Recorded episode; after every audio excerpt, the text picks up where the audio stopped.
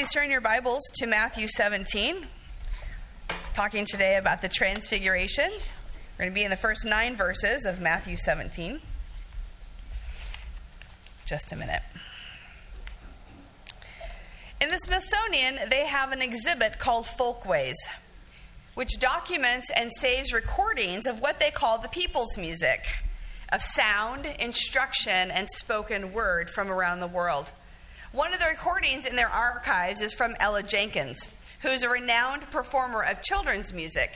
And in 1957, she recorded her first album that featured simple call and response chants, mostly from Africa.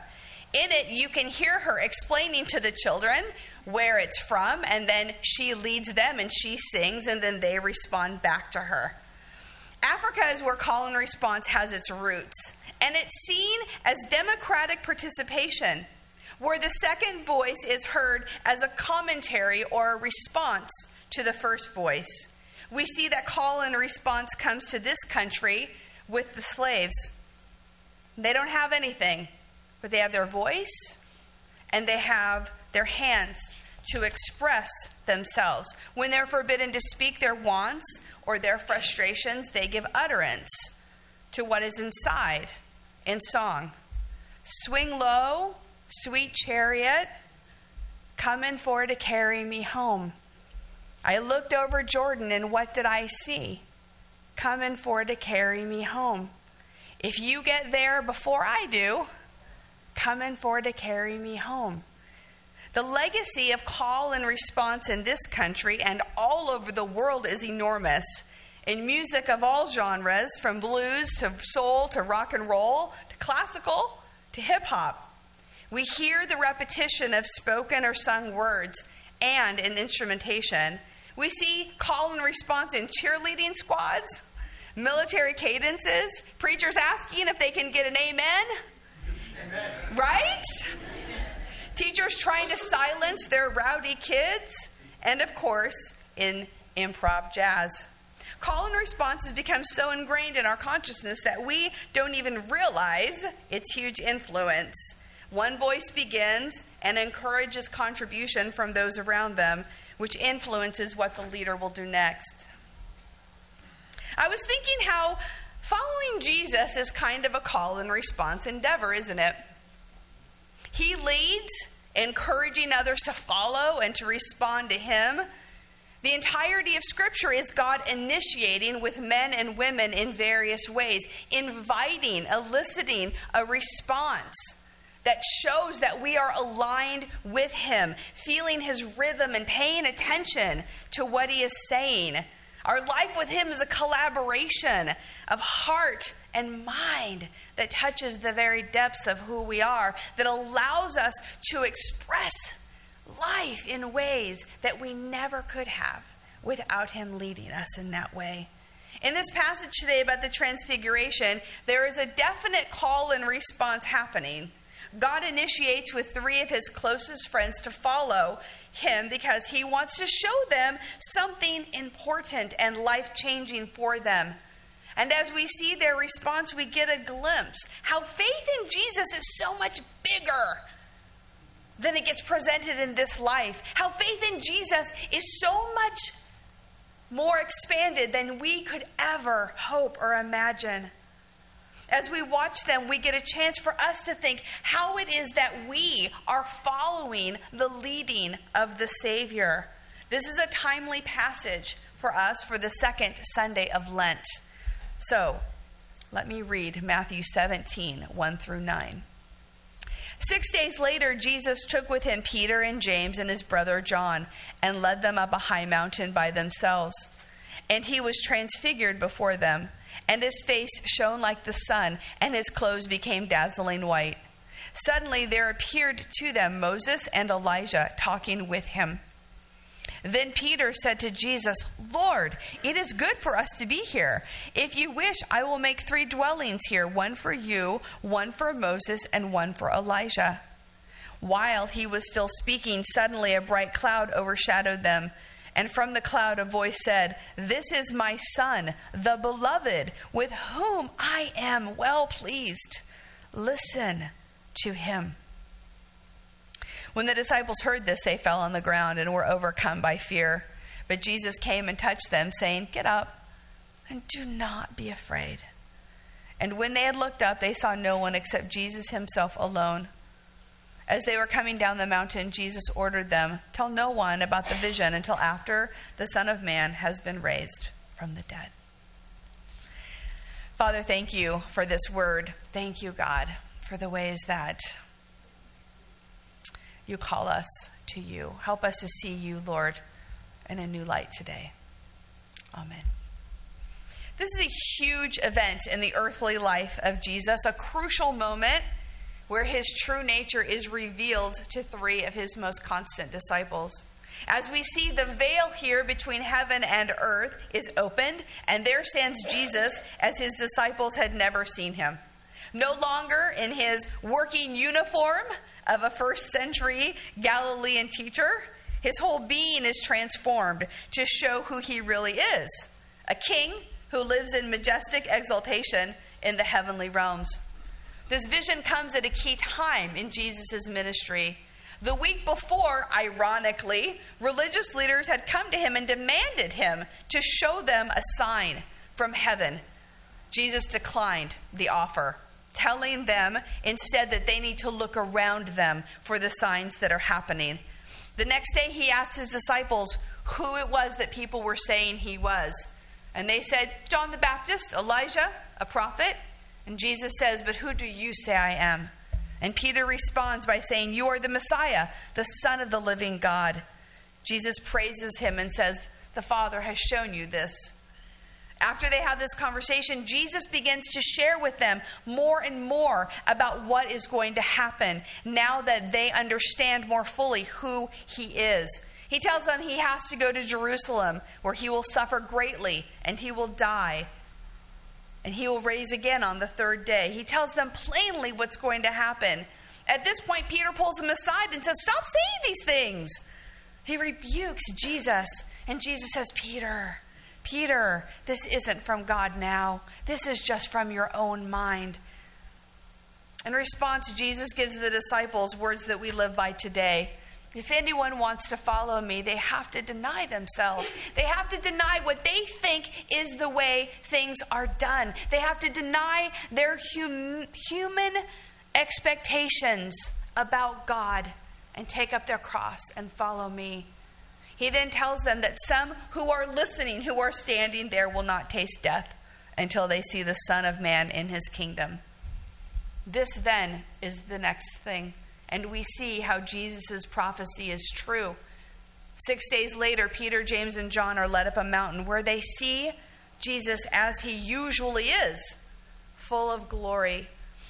You see, he reveals himself at a pivotal time because they are headed to serious, serious business.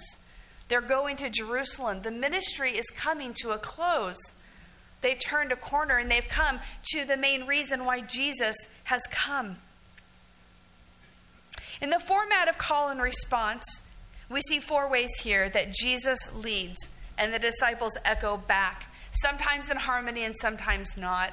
But what is evident to us is the way that Jesus initiates with them and is consistent with them like he is with us. So as we study, think of how Jesus has invited you to participate with him and what your response has been. The first invitation is for them to go up the mountain. Jesus calls those who follow him to come away with him. Luke records that they went there to pray. Isn't the mountain always a symbol of God's presence and revelation? In the Bible, we see that from mountains come good tidings and rivers of joy, highest understandings of God's truth.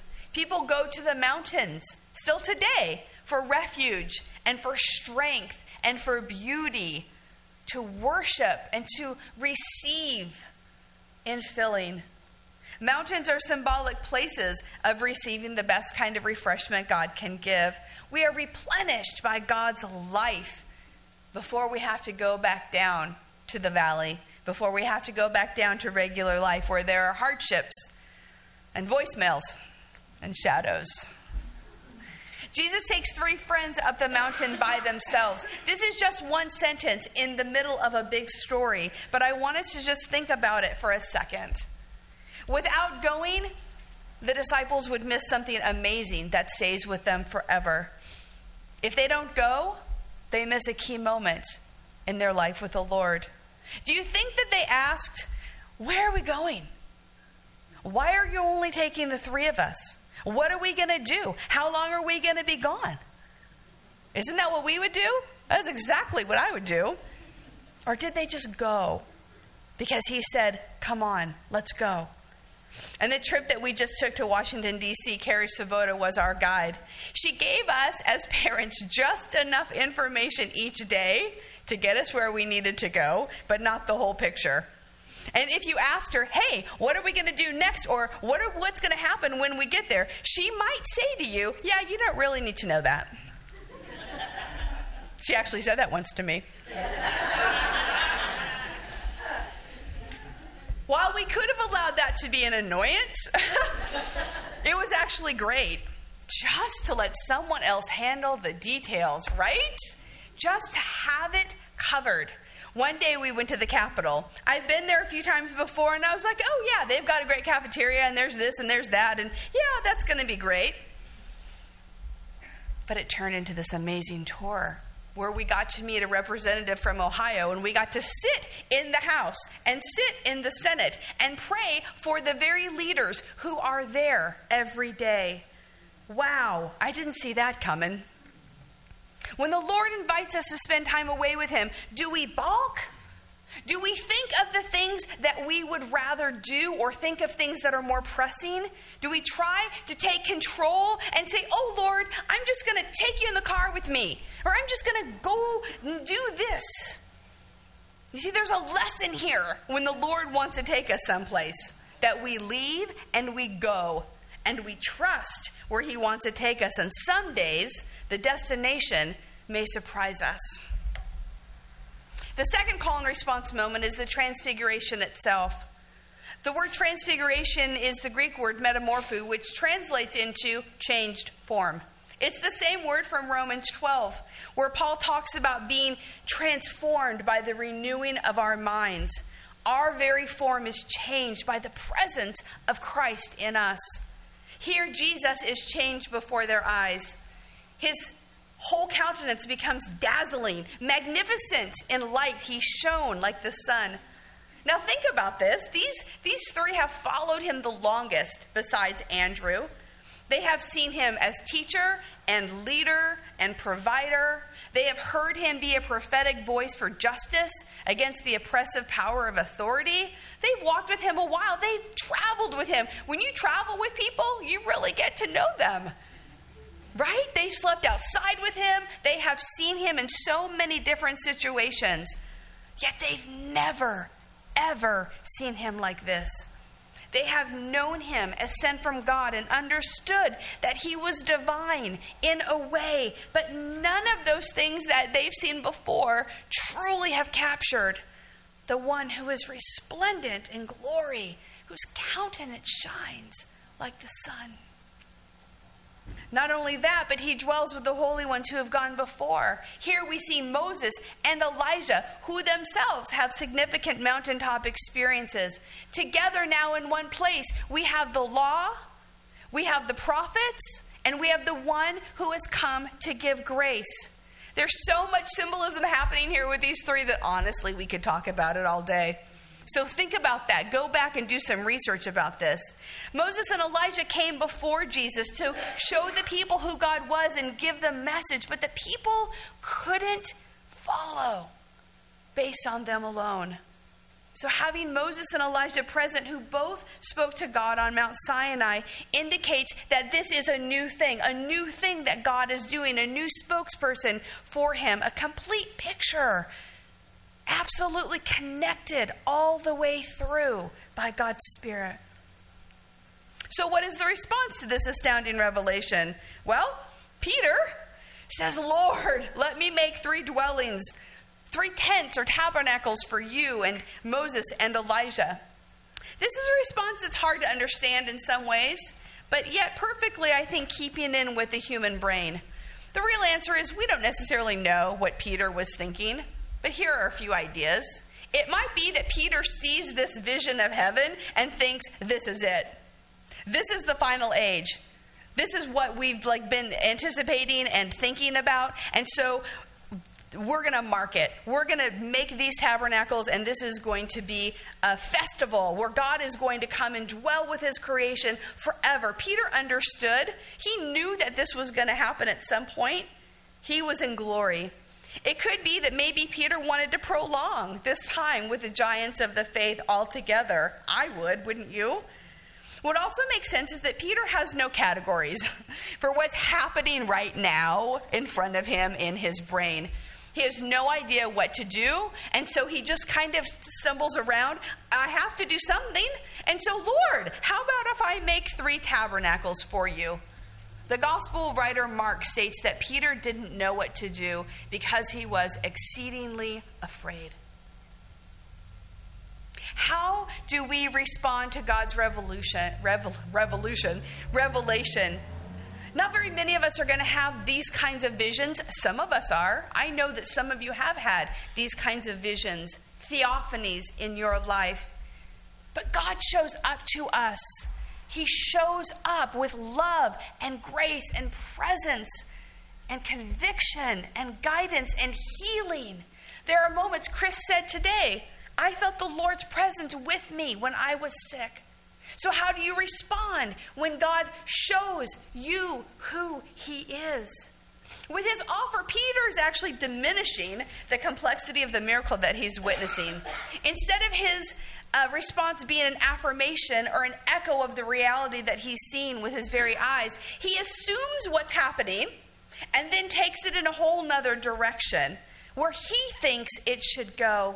Because of his fear, he tries to codify the plans of God, making the story his own. If fear can get in the way of such a grand miracle as this for Peter, it can surely stop us.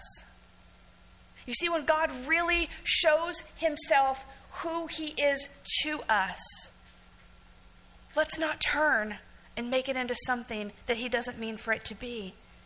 When God shows us his very presence, let's accept it for what it is and ask him, Lord, what is this that you are showing me? It is a gift when God reveals himself to us. But fear can paralyze us and debilitate us and make us go inward and make us respond in ways where we want to understand again. And the Lord wants to blow open our categories. So may the Lord be gracious to us as he reveals who he is. The third call and response is meant to remind the disciples what is the most salient part of spending time with Jesus. In the middle of Peter's plan and idea, God interrupts him.